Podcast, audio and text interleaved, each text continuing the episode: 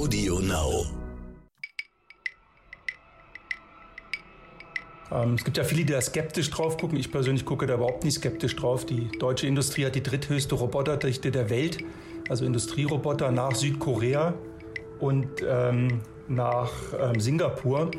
Wir haben Firmen wie die Siemens, die digitalen Industrie, Digital Industries, die von sich behauptet, jede dritte Maschine der Welt, Produktionsmaschine, wird von denen automatisiert und über die Datenschätze einer SAP braucht man nicht zu sprechen. Also ich glaube, wir haben eine extrem gute Startposition.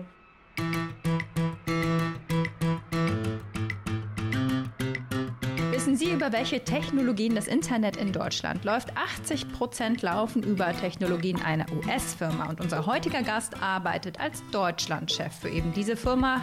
Und damit willkommen bei SoTech Deutschland. Mein Name ist Frauke Holzmeier. Ja, mein Name ist Andreas Laukert und eben diese Firma macht auch regelmäßig ein Ranking über die Digitalisierung weltweit. Und da ist Deutschland 2020 von Platz 6 auf Platz 14 abgerutscht. Man glaubt es ja kaum. Und ein weiteres wichtiges Thema ist Chancengleichheit. Digital, vielleicht wie auch analog. Und damit damit herzlich willkommen, Uwe Peter, Deutschland-Chef von Cisco. Hallo. Ja, vielen Dank. Ich freue mich, dass ich heute euer Gast sein darf. Ja, sehr gerne. Ein paar Worte nochmal zur Vorstellung. Diplom-Ingenieur, unter anderem bei Siemens in Vertriebspositionen gearbeitet, da in dem Rahmen auch in Lateinamerika unterwegs gewesen und schon sehr lange bei Cisco, da Managing Director für die Deutsche Telekom und eben seit Januar 2009 Deutschlandchef von Cisco. Ja, und vor einiger Zeit äh, haben Sie auch gewarnt vor einer Zweiklassengesellschaft in Bezug auf Homeoffice. Also ist ja ein großes Thema gerade. Äh, und vor allen Dingen auch Internetzugänge. Also wie, wie weit klafft denn da die Schere auseinander in Deutschland? Um mal bei der Bildsprache zu bleiben. Ja, die Corona-Krise hat uns ja eine Möglichkeit gegeben, nämlich Digitalisierung quasi mit dem Brennglas nochmal anzuschauen und ich weise immer darauf hin, dass für mich Digitalisierung so ein Dreieck ist zwischen Wohlstand, Chancengleichheit und Nachhaltigkeit. Alles drei muss passen. In der Chancengleichheit ist der einzige dieser drei Kategorien, wo wir wirklich massive Einbrüche auch nochmal durch Corona gesehen haben. Um Ihnen eine Zahl zu sagen, wir haben eine Umfrage gemacht, ähm, in der äh, sich die Deutschen repräsentativ geäußert haben. Nur 13 Prozent der Deutschen glauben, dass sich die Chancengleichheit während der Corona-Krise für sie verbessert hat. 87 Prozent sagen es gleich geblieben, beziehungsweise es ist deutlich schlechter geworden. Und das ist natürlich Sprengstoff aus meiner Sicht. Mhm. Aber eigentlich nicht über, überraschend, oder? Es ist so ein bisschen das zum Vorschein gekommen, was vorher schon gewabert hat weil man jetzt einfach auch auf gewisse Dinge angewiesen war, Homeschooling etc., Homeoffice-Möglichkeiten. Ja, ich finde, dass es ähm, schon noch mal drastischer ist, als ich es gedacht habe. Ähm, man denkt ja, wenn man über Chancengleichheit spricht, dass man irgendwie über Randgruppen im ersten Moment redet, wie man die in die Gesellschaft integriert. Äh, hier reden wir darüber, dass die Randgruppe die Gruppe ist, die glaubt, dass wir die Chancengleichheit eben verbessert haben und 87 Prozent fühlen sich abgehängt. Das finde ich in der Intensität schon überraschend. Und hinzu kommt eben, dass ja durch diese Einzug der IT in, unser Leben, in unsere Produkte eben eine ganz andere Geschwindigkeit auch in unser Leben Einzug hält. Äh, man sagt ja immer, die IT-Systeme verdoppeln ihre Leistungsfähigkeit innerhalb von 12 bis 18 Monaten. Und da können wir im Detail reingehen, aber das, das ist so. Also das heißt, wir haben auch eine extreme Beschleunigung, in der eben diese Veränderungen stattfinden. Und das beides zusammen, finde ich, ist dann etwas, was unser Augenmerk bedarf. Ja, und werden diese 80 Prozent dann mit wehenden Fahnen wieder nach Corona zurück ins Analoge gehen oder wie wird das aussehen? Das denke ich nicht. Ich glaube auch nicht, dass das äh, gut wäre, sondern dass wir eben in einer hybriden Welt leben werden. Ähm, wir haben es ja gesehen in der Wirtschaft. Ne? Das Bruttosozialprodukt ist fast gleich geblieben, ist ein bisschen geschrumpft, nicht gut. Ähm, obwohl wir alle von zu Hause gearbeitet haben. Und man sieht da, finde ich, auch die Möglichkeiten, die die Digitalisierung mitbringt. Ich persönlich glaube, dass es halt eine industrielle Revolution, die vierte ist, mit all den massiven Umwälzungen, die auf uns zukommen. Und wir werden diese Möglichkeiten dieser industriellen Revolution eben nur nutzen können, wenn wir auch äh, diese digitale Welt annehmen, als akzeptieren und versuchen, dort eine führende Position einzunehmen. Äh, sehen Sie das auch in den, sag ich mal, Bestellungen von Firmen, dass die deutlich zunehmen, weil die müssen sich ja auch vorbereiten darauf, auf diese Zeit auch nach Corona weiterzumachen dort. Und das müsste ja eigentlich einen Ausdruck geben in Bestellverhalten, mehr Technik, ich brauche bessere Server oder Cloud-Systeme oder sonst was. Also die deutsche Wirtschaft weiß natürlich schon seit langem, dass die Digitalisierung für sie entscheidend ist. Ähm, ich glaube, dass wir da auch einen extrem guten Startpunkt haben. Ähm, es gibt ja viele, die da skeptisch drauf gucken. Ich persönlich gucke da überhaupt nicht skeptisch drauf. Die deutsche Industrie hat die dritthöchste Roboterdichte der Welt, also Industrieroboter nach Südkorea und ähm, nach ähm, Singapur.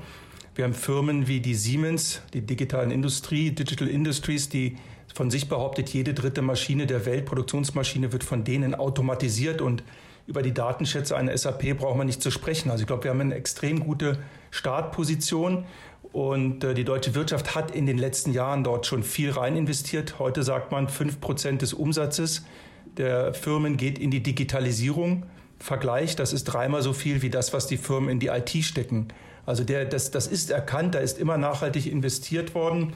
Und ähm, das hat, glaube ich, Corona nur noch mal gezeigt, wie wichtig das ist, auch der Allgemeinheit. Aber wie gesagt, jede deutsche Firma weiß, wie wichtig das ist und hat da auch Investitionsschwerpunkte gehabt und wird sie weiter haben. Ich würde gerne noch mal auf, auf die Menschen kommen, also auf diese gesellschaftliche Schiene und den Punkt, dass, dass viele abgehängt sind. Jetzt wurde ja vor ein paar Tagen noch mal war noch mal in den Medien das Recht auf das schnelle Internet, ähm, wobei da schnell auch eher in Anführungszeichen ist. Also das sind auch, also diese, diese Mindestgeschwindigkeit sind auch weit weg von 100 Mbit. Also Schnell ist das auch noch nicht.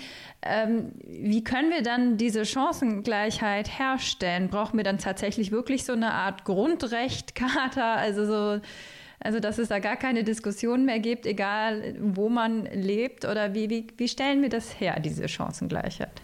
Hm. Vielleicht vorab nochmal zu der Bedeutung. Also Kienbaum, die Personalfirma, hat äh, vor kurzem gesagt, dass in den nächsten zehn Jahren neue Jobs entstehen, neue Jobkategorien und 65 Prozent unserer Kinder in zehn Jahren in Arbeitsumfeld arbeiten, in Berufen arbeiten werden, die wir heute noch nicht kennen. Also auch das zeigt nochmal die, die Wucht, mit der die Digitalisierung Einzug hält. Und deswegen ist der Punkt, den Sie gerade ansprechen, natürlich extrem wichtig. Ähm, aus meiner Sicht gibt es da vier Punkte, die, die man berücksichtigen muss. Das erste ist die Technologieakzeptanz. Also wir müssen das wollen auch. Ähm, das zweite ist digitale Bildung und Weiterbildung. Und das ist jetzt nicht nur Schule, das ist auch Schule. Das ist aber auch die ganze Weiterbildung im Bereich des, des Arbeitsumfeldes. Also das sind Grundvoraussetzungen. Und als nächstes dann, denke ich, gibt es technische Dinge, die wir tun müssen, wie Konnektivität, Vernetzung. Das ist der Punkt, den Sie ansprachen. Wie schnell kann ich eigentlich mein Zuhause anschließen? Und dann ist das ganze Ökosystem um Innovation herum. Also die vier Punkte, die muss man in Einklang bringen. Ähm, dann würde ich noch, noch einen Schritt weiter, bevor wir dahin kommen, müssen wir ja in Deutschland haben wir ja auch immer noch analoge Ungleichheit. Ja, da gab es ja auch die Idee, dass die Digitalisierung und die Technik kann diese analoge Ungleichheit ja beseitigen, sagt man, und führt die nicht irgendwie zwangsläufig eben zu digitaler Ungleichheit. Also beseitigen wir ein Problem durch ein neues. Äh, oder wie kann man beides zusammen hinkriegen? Ich persönlich sehe das als, als eine Chance. Natürlich haben wir analoge Ungleichheiten. Ne? Wenn man heute im ländlichen Gebiet ist, dann ist es schwer, äh, eine Bankfiliale zu finden. Dann ist es schwer, Zugang zum Gesundheitssystem zu bekommen. Dann ist es auch schwer, zum Teil eben in die Schule zu gehen und, und ohne lange Wege in die Schule zu kommen. Und ich meine, das hat nun wirklich die letzten zwölf Monate gezeigt, äh, dass dort, wo Digitalisierung funktioniert, dass Menschen weiter arbeiten können, weiter Geld verdienen können dass ihre Kinder in die Schule gehen können oder es eben gute Homeschooling-Konzepte gibt und dass sie auch Zugang zur eben medizinischen Versorgung erhalten. Und da, wo das eben nicht der Fall ist, bleiben diese Menschen weiter im, im Abseits, rutschen in Sozialsysteme rein. Die Kinder können nicht in die Schule, was eine Katastrophe ist. Also jede Eltern werden das nachvollziehen können, wenn die eigenen Kinder nicht in die Schule können. Das, das, das macht da kein gutes Gefühl. Und ähm, man hat eben auch keinen Zugang zum Gesundheitssystem. Deswegen bin ich fest davon überzeugt, dass eben genau diese digitalen Angebote diese analoge Lücke eben schließen können. Hm. Sie hatten gerade bei Ihren vier Punkten, der erste war ja die, ja, dass man die Menschen überzeugen muss, jetzt nochmal frei übersetzt, ne? Also Technikbegeisterung herstellen, jetzt mal in meinen Worten. Wie, wie funktioniert das denn, wenn wir auch über, wir wollen ja auch über 5G heute noch sprechen, äh, das ist ja auch immer ein Thema, genau wie, wie Windräder, äh, ja gerne, aber nicht bei mir vor der Haustür so. Wie, ja, Sie lachen, aber das ist halt natürlich, das sind natürlich verständlich, dass man so etwas nicht vor seiner Haustür haben möchte. Andererseits Irgendwo müssen die Dinger ja hin, ähm, wenn wir noch nicht irgendwie Drohnen als Internetgeber irgendwo rumschwirren lassen wollen. Also ja, ich glaube, dass wir, da wir denn dann? Generell ist ja in Deutschland schon ein Land der Ingenieure und der Tüftler. Also wir haben schon ein Umfeld, was, ja. was durchaus auch positiv ist. Wir hatten eine Umfrage gemacht im Januar 2020, also vor Covid genau. Und da haben 75 Prozent der Bundesbürger gesagt, dass es ihnen wichtig ist, dass Deutschland bei der Digitalisierung weltweit eine Spitzenposition einnimmt. Also den Deutschen ist bewusst, dass Wohlstand weltweit neu verteilt wird und äh, dass wir dort auch vorne mitspielen müssen. Ähm, gleichzeitig haben damals 69 Prozent der Bürger gesagt, sie sehen uns allerdings nur im unteren Drittel, was ich wiederum so positiv interpretiere. Da ist Lust, da ist äh, Energie, die Leute wollen mitmachen. Und in der gleichen Umfrage, den letzten Datenpunkt, 80 Prozent der Deutschen sagen, sie haben eigentlich gute Endgeräte, also haben eine Möglichkeit, digitale Angebote gut wahrzunehmen ist auch mein persönlicher Eindruck, wenn ich in Berlin mich umgucke, ist ja eigentlich fast jeder den ganzen Tag am Handy und, und daddelt irgendetwas rum. Also das gelingt uns. Ja, ob Berlin da der Ort ist. Bitte? wir, sollten aufs Land, wir sollten mal auf dem Land gucken gehen, wie es da ist. Ja, da haben wir ein Problem, da dass es in der Tat, was den Zugang äh, angeht, natürlich deutlich schlechter gestellt ist. Ähm, aber deswegen glaube ich, diese Lust auf äh, Technik die und auf, auf Konsumtion digitaler Angebote, die ist durchaus da.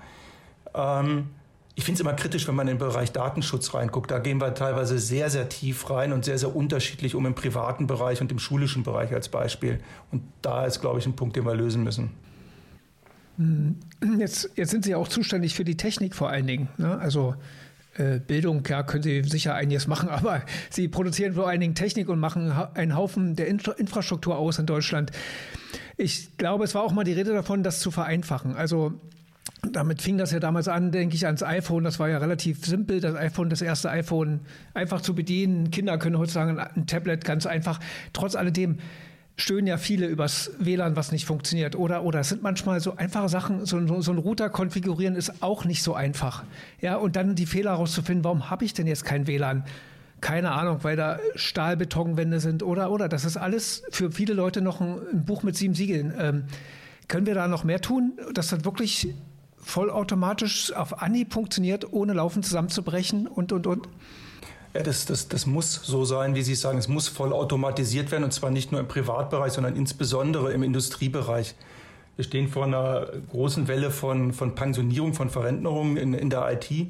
Wir haben heute ähm, über 10 Prozent, fast 10 Prozent der Stellen sind geöffnet. Man muss sich das überlegen. Ähm, wenn, wenn, wenn eine Firma für eine offene Stelle vielleicht fünf Leute interviewt, dann heißt das, jeder Zweite im Jobmarkt. Jeder zweite Mitarbeiter in der IT hat gerade irgendeine Verhandlung mit einer Firma über einen neuen Job am Laufen. Also das heißt, wir haben einen Fachkräftemangel, der unsere Industrie erdrückt und letzten Endes ja über die Digitalisierung dann unsere, unsere Produktionsunternehmen, das gilt für alle Unternehmen eben. Und der einzige Weg daraus ist äh, dramatische Vereinfachung der Komplexität und Automatisierung. Netze müssen automatisch konfiguriert werden, ohne dass Menschen da eingreifen müssen damit die Menschen, die es verstehen, an anderen Dingen mitarbeiten, nämlich zum Beispiel unsere Automobilindustrie flott zu kriegen. Ich würde gerade mal gerne bei dem Fachkräftemangel bleiben. Darüber sprechen wir ja wirklich auch sehr, sehr oft. Sie sind jetzt natürlich Cisco internationales Unternehmen. Wie ist das denn in anderen Ländern? Haben die auch so ein Fachkräfteproblem? Ist das ein globales Problem oder haben wir hier ein deutsches, europäisches Problem? Ja, da bin ich jetzt kein Experte für Statistik an dem äh, Punkt, aber ich kann Ihnen meinen subjektiven Eindruck mitteilen. In Europa ja. ist das überall gleich. Ähm, in USA, also ich fahre ja nun sehr, sehr oft in Silicon Valley mit Kunden, da fällt mir jedes Mal auf, dass wenn wir hier einsteigen in den Flieger, dann haben alle die Automotor Sport oder ähnliches in der Hand und wenn ich da aussteige, dann haben alle irgendwelche IT-Zeitungen in der Hand. Also das ist das, das Grundinteresse für IT ist da natürlich viel, viel höher als bei uns. Indien das Gleiche. Ne? Da haben sie natürlich nicht so einen Fachkräftemangel, wie, bei, wie wir ihn haben. Aber ich glaube, in Europa ähm, ist das durchaus ähm, ja, die Regel. Wir haben eigentlich noch den Vorteil, dass wir super Universitäten haben.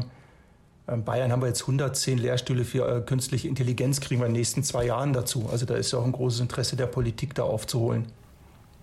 Ja, die bleiben leider nicht in Deutschland. Ich würde fast behaupten, das ist eher ein materielles Problem.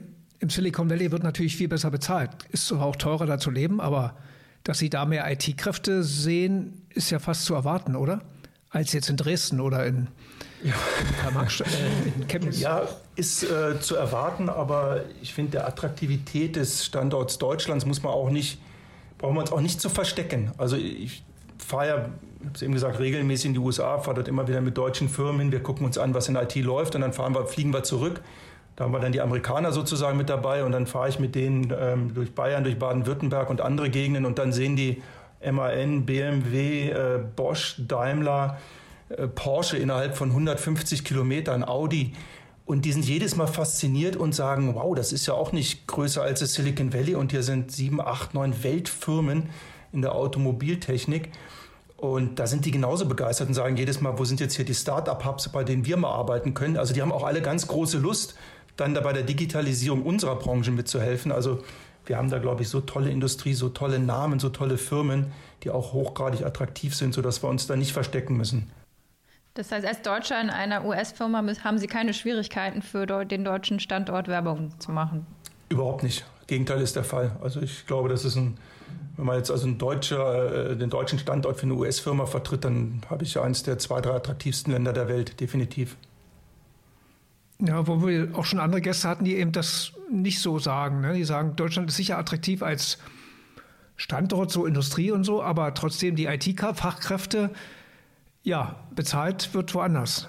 Äh, war so der Tenor. Sicher finden die welche, aber es ist sehr mühsam, ne? wie, wie sagen, über Lehrstühle, Finanzierung, Sponsoring, äh, dass man dann seine, seinen Nachwuchs direkt ranzüchtet. Ne? Also ich glaube, man muss sich auf die Stärken äh, besinnen und derer haben wir ja nun wirklich viele. Ne? Also wie gesagt, wenn man die Automobilindustrie äh, äh, digitalisieren will, dann kommt man doch gar nicht an Deutschland rum äh, vorbei. Wenn man äh, in die Produktionstechnik rein will, kommt man an Siemens nicht vorbei. Also ich glaube, da haben wir ganz, ganz viele positive Beispiele, die auch gut funktionieren. Ähm, wir als Cisco investieren ja auch in Deutschland kräftig. Also auch da habe ich äh, nur Rückenwind, wenn ich sage, wir möchten gerne in Deutschland investieren, ob das äh, in unseren Forschungsstandort hier ist ähm, oder ob das eben jetzt für Cloud-Technologien ist, die wir eben mit deutschen Sicherheitsstandards ausrüsten und dann eben alle europäischen Kunden aus Deutschland raus bedienen. Also da haben wir eine absolute äh, Schlüsselstelle. Stichwort Cloud und Rechenzentrum, da hatten Sie auch in, in, einem Interview Anfang des Jahres gesagt, dass es da tatsächlich mal so ein bisschen Knappheit gab, jetzt während Corona durch die hohe Nachfrage. Sie, Sie eröffnen ja jetzt ein Rechenzentrum im, im Sommer. Wie sind wir denn so in Deutschland? Wie viele Rechenzentren gibt es? Braucht es? Warum brauchen wir welche? Dass wir das einfach mal so grundsätzlich vielleicht mal erklären hm. können.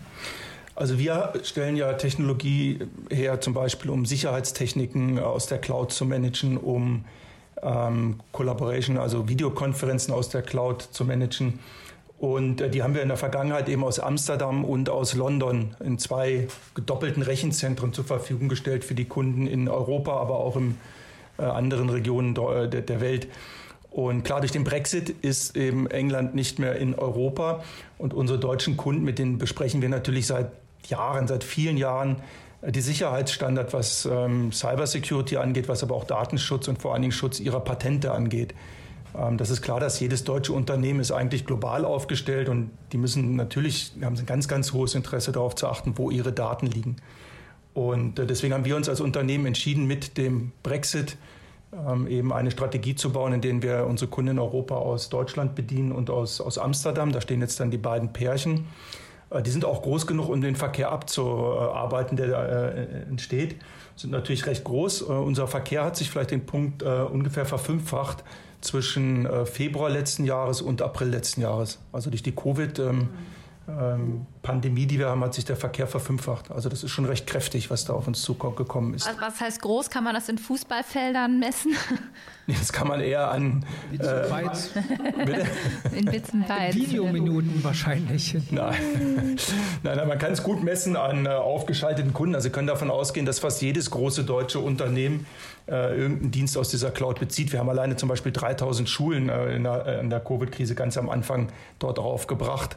Äh, fast jede, äh, ähm, jedes deutsche Unternehmen ist dort drauf. Wir haben große Kunden innerhalb von zwei Tagen von 20 auf 80.000 Heimarbeitsplätze aufgerüstet. Also das ist, äh, da ist das Who is Who der deutschen Wirtschaft, hosten wir aus diesen Rechenzentren. Ähm, und von daher können Sie es nachvollziehen, welche wir hatten ja so einige Probleme. Was nehmen wir nur die Schulclouds? Ja, da gab es ja einen Zirkus. Ähm, ernsthaft können wir das noch? Können Sie das nachvollziehen, was da so passiert ist? Und bei der Schulcloud haben wir gesehen, dass, dass äh, die meisten Schulen sehr, sehr pragmatisch äh, mit der Situation umgegangen sind, als sie in den Lockdown gegangen sind. Das heißt, wir hatten sehr schnell Videosysteme äh, installiert, die auch funktioniert haben. Ähm, wir sind jetzt in so eine etwas ähm, eine typisch deutsche Diskussion reingegangen ist. Wir tendieren als Deutsche dazu, oft zu beschreiben, wie wir etwas machen und nicht, was wir es machen. Das heißt, wir gehen dann genau rein in das Thema, welche Technologie soll genutzt werden, ähm, äh, welcher Stack von Softwarekomponenten soll genutzt werden, sodass wir jetzt dahin kommen, dass einige Schulen da in der Selbsthemmung aus meiner Sicht sind und anfangen, sich eigene Lösungen zu designen, eigene Leute einzustellen, äh, anstatt eben Technologien zu nutzen, die weltweit verfügbar sind, schnell verfügbar sind und die eben auch von Unternehmen genutzt werden, die seit zehn Jahren höchste Sicherheitsmaßstäbe für ihre Daten haben. Ne? Also insofern, das ist der Komponente der Schuldiskussion, die ich nicht nachvollziehen kann, dass wir uns da verzetteln, anstatt schnell voranzugehen mit einer klaren Sicht, wo wir hinwollen. Ich meine aber auch zum Beispiel Fälle, erinnere ich mich, ich glaube in Sachsen war es, wo dann am ersten Tag, wo eine Schulcloud installiert wurde, alles zusammenbrach oder in Brandenburg die Schulcloud gehackt wurde, mehrfach, mehrfach gehackt. Also, also da muss doch einem Unternehmen wie Cisco das Herz bluten, oder?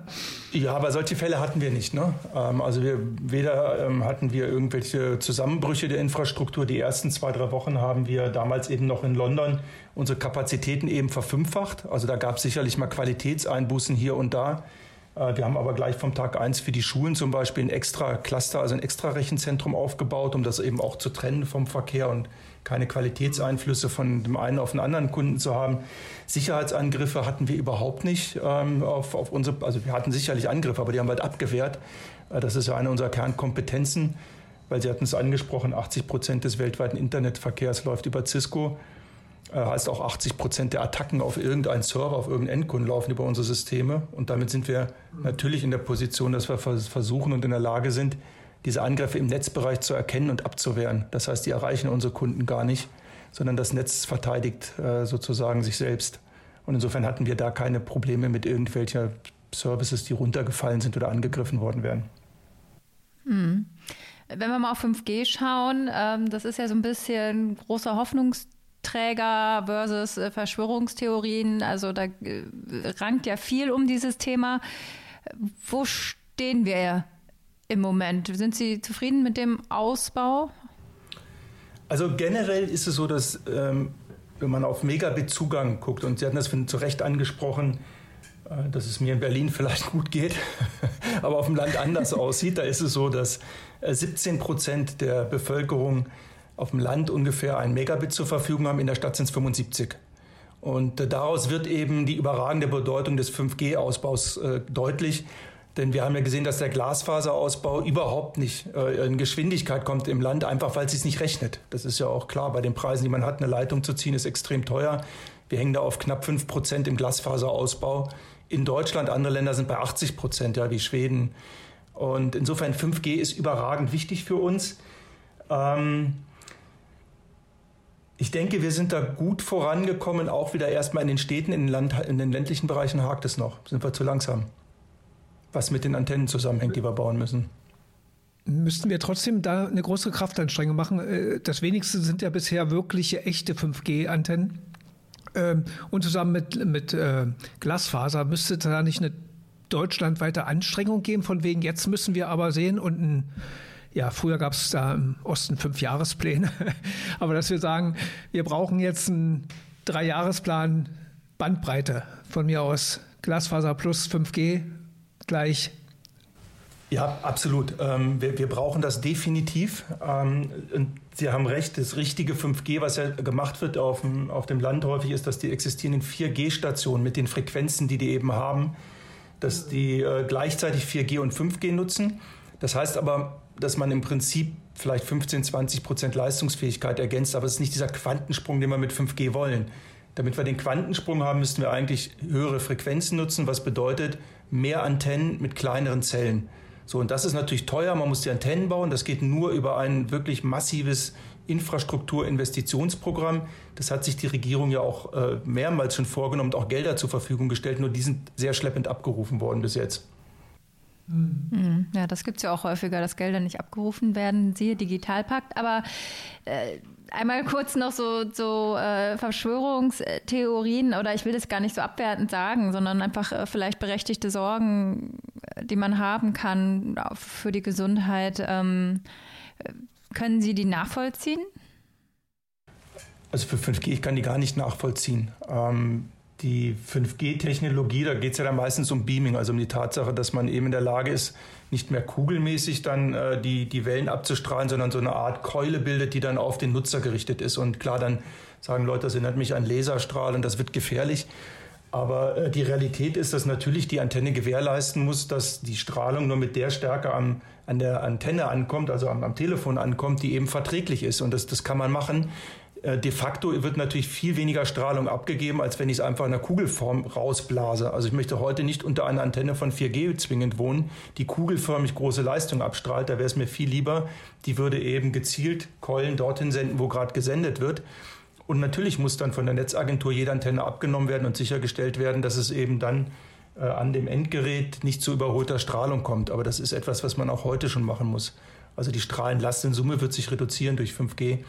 Äh, insofern ist das eine tolle Technologie, was das angeht. Mhm. Wo will man denn zuerst 5G erleben, so echt in echten Anwendungen? Vielleicht nicht der normale Mensch. Ja, wir haben heute in der Innenstadt 5G natürlich. In den großen Städten sind die ersten 5G-Antennen aufgebaut worden. Und dann, wo Deutschland auch führend ist mit Japan und äh, einigen anderen Ländern, ist im Industriebereich. Also wir haben ja das, was ich einen guten Ansatz finde. Wir haben ja hohe Frequenzen freigegeben, umsonst mehr oder weniger für die Industrie. Die kriegen ihr privates Spektrum ähm, eben auch mit hohen Leistungsdichten und können sich ihre eigenen 5G-Netze äh, aufbauen. Das finde ich ist ein toller Ansatz. Wir sehen es übrigens schon massiv. Ich meine, 5G ist ja mal das mit der öffentlichen großen Antenne fürs Handy. Aber jeder von uns hat ja zu Hause eine kleine Antenne für den WLAN stehen. Und 5G ist die erste Technologie, die eben genau das, was 5G kann, auch sozusagen ihren kleinen Bruder oder ihren kleinen Schwester in der, in der Funktechnik, die zu Hause im WLAN installiert ist, äh, hat. Das nennt sich Wi-Fi 6 ist verfügbar, um Ihnen ein Gefühl zu geben. Wir Cisco haben im letzten Quartal 30.000 Antennen verkauft. In ganz Deutschland gibt es heute 30.000 4G-Antennen. Also die deutsche Industrie in den Werkhallen baut massiv auf 5G-Technologie, aber eben im WLAN, wo ich einfach Antenne raus, die alte, neue rein, habe ich 5G-Technologie, hohe Bandbreiten. Also da wird nichts verschlafen, was das angeht. Hm. Ich würde gerne noch zu einem Thema kommen, wenn wir auch 5G, dann sind wir beim Thema Video und dann sind wir wieder bei äh, verschiedenen Themen, wo man, äh, sag ich mal, Reisen vermeiden kann. Stichwort Nachhaltigkeit ist ja eins, was wir auch nicht mehr wegdiskutieren können. Wir haben ja auch Bundestagswahl in diesem Jahr, da wird es auch nochmal wichtig werden. Ähm, es gibt andere Anwendungen wie Blockchain oder so, wo es dann heißt, oh Gott, das sind Energiefresser. Also äh, ist die Digitalisierung jetzt gut für den, also gut für die Bekämpfung des Klimawandels, nicht gut für den Klimawandel, sondern ja, oder für die Nachhaltigkeit. Ja. Ich denke, da gibt es äh, direkte und indirekte. Also erstmal ähm, zu, zu dem allgemeinen Blick jetzt durch die Corona-Krise. Die hat uns da schon wirklich viel gezeigt. Ich habe das vorhin gesagt, unser ähm, Bruttosozialprodukt ist 5% runtergegangen, nicht so sehr in der Industrieproduktion. Das kommt mehr durch andere Bereiche wie natürlich Reisen, äh, Gaststätten etc. Die Industrieproduktion ist, äh, ist bei weitem nicht 5% runtergegangen. Und ähm, unsere Bundesregierung hat ja Anfang des Jahres die Klimaziele, die selbstgesteckten, kassiert. Ne? Da sind 40% CO2-Reduktion gegen 1990 gerechnet. Und die haben gesagt, das schaffen wir nicht. Wir schaffen nur 35 Prozent, was, finde ich, ganz, ganz traurig wäre. Und dann durch die Corona-Krise haben wir festgestellt, wir haben 42 Prozent Reduktion in den CO2-Zielen. Also wir haben es durchaus geschafft, das, was völlig unvereinbar galt, nämlich Industrieproduktion zu steigern oder stabil zu halten, trotzdem CO2 massiv zu senken. Das haben wir geschafft. Und das kommt natürlich, weil viel ressourcensparender äh, gehaushaltet wurde. Man wundere mich immer, wenn ich überhaupt noch mal fliege, wie leer die Flughäfen sind, dass das Land überhaupt funktioniert. Und das hat alles super gut funktioniert. Ähm, aber es gibt natürlich Technologien, wenn man sie falsch einsetzt, äh, also Blockchain und, und, und gerade jetzt vor allen Dingen äh, Erzeugung von Bitcoin und solchen Technologien sind natürlich unglaublich ressourcenhungrig und da muss man schon ein Fragezeichen hintermachen aus dem Aspekt. Mhm. Wie ist da Ihr neues Rechenzentrum aufgestellt? Alles mit Solarenergie und oder wie läuft das? Die meisten Rechenzentren sind, ähm, auch das in äh, Frankfurt ist, ist, klimaneutral und wird mit Ökostrom, mhm. ja, Solartechnik etc. betrieben. Ja. Okay. Also da versuchen wir definitiv Vorreiter zu sein in dem Bereich. Das machen ja viele, die Intel und ich meine, ich kann nicht alle parat, die sich was vorgenommen haben, ne, in den nächsten, keine Ahnung, bis wann ihre Systeme klimaneutral zu halten. Wird das der große Umschwung werden, dass die Industrie versucht, zumindest da Vorreiter zu machen, bevor die Politik sich überhaupt entschieden hat, Klimawandel zu bekämpfen, dass die Industrie da vorangeht?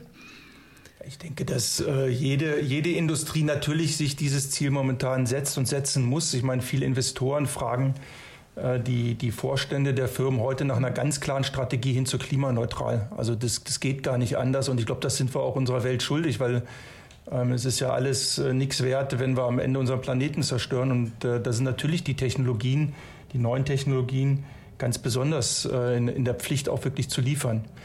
Ähm, in der IT ist natürlich so, dass wir generell ja schon mal Lösungen bieten, die sehr viel Reisen ähm, eben unnötig machen.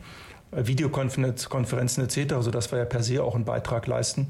Aber klar, unser Rechenzentrum, unsere Produktion äh, muss klimaneutral sein. Wir streben an 2025, dass alle unsere Geräte dann und Verpackungen insbesondere auch komplett recycelt sind, dass wir da eine Circular Economy haben. Also das haben wir ganz, ganz äh, hoch prior in unsere Agenda gesetzt. Äh, wir kommen zu unserem letzten Punkt. Das ist die letzte Frage und die ist immer die nach einer Schulnote. Ja. Und ich würde dem Ganzen, glaube ich, die Überschrift geben: Digitalisierung für alle. IT-Land Deutschland doch, oder? Achso, IT-Land Deutschland, genau. Wie, wie, wie sind wir aufgestellt? Ja, aber ich meine jetzt auch, ja, auch Chancengleichheit. Chancengleichheit, Richtung, ne? ja. So deswegen Digitalisierung für alle, ja. dachte ich. Wenn Sie dem eine Note geben müssten, sehr gut bis ungenügend. Und das ist eine einzige Kategorie oder kann ich das? Äh, Nein, Sie können das ja noch ein bisschen ausformulieren, von wegen äh, 1 minus, weil. Nein. Nee, Sie können auch sagen, bei IT Industrie so und äh, Gesellschaft so. Ich hätte gesagt, unsere Industrie eine 2, der Politik mhm. auch eine 2. Der Schulpolitik hätte ich eine 4 minus gegeben oder der, der Herausforderung in der Bildung. Da liegt unsere größte, meiner die größte Herausforderung. Ich glaube, da werden Ihnen viele Eltern zustimmen. Ja. Ja, uns fehlt es einer klaren äh, Utopie, einer klaren Vision aus meiner Sicht. Also wenn ich äh, Ministerin oder ich wäre dann Minister wahrscheinlich wäre, dann würde ich auch sagen, die Schule muss der schönste Ort der Welt sein. Dann müssen alle reinlaufen wollen und dann müssen das modernste Arbeitsschulumfeld der Welt kriegen. Und äh, da gehen wir in Babyschritten voran, finde ich. Bei allen Anstrengungen und Mitteln, die wir zur Verfügung stellen. Ja das stimmt. Ja, darüber könnte man auch noch sehr viele Folgen machen. Uwe Peter, danke ja, schön. Vielen Dank. Ich bedanke mich. Einen schönen Tag.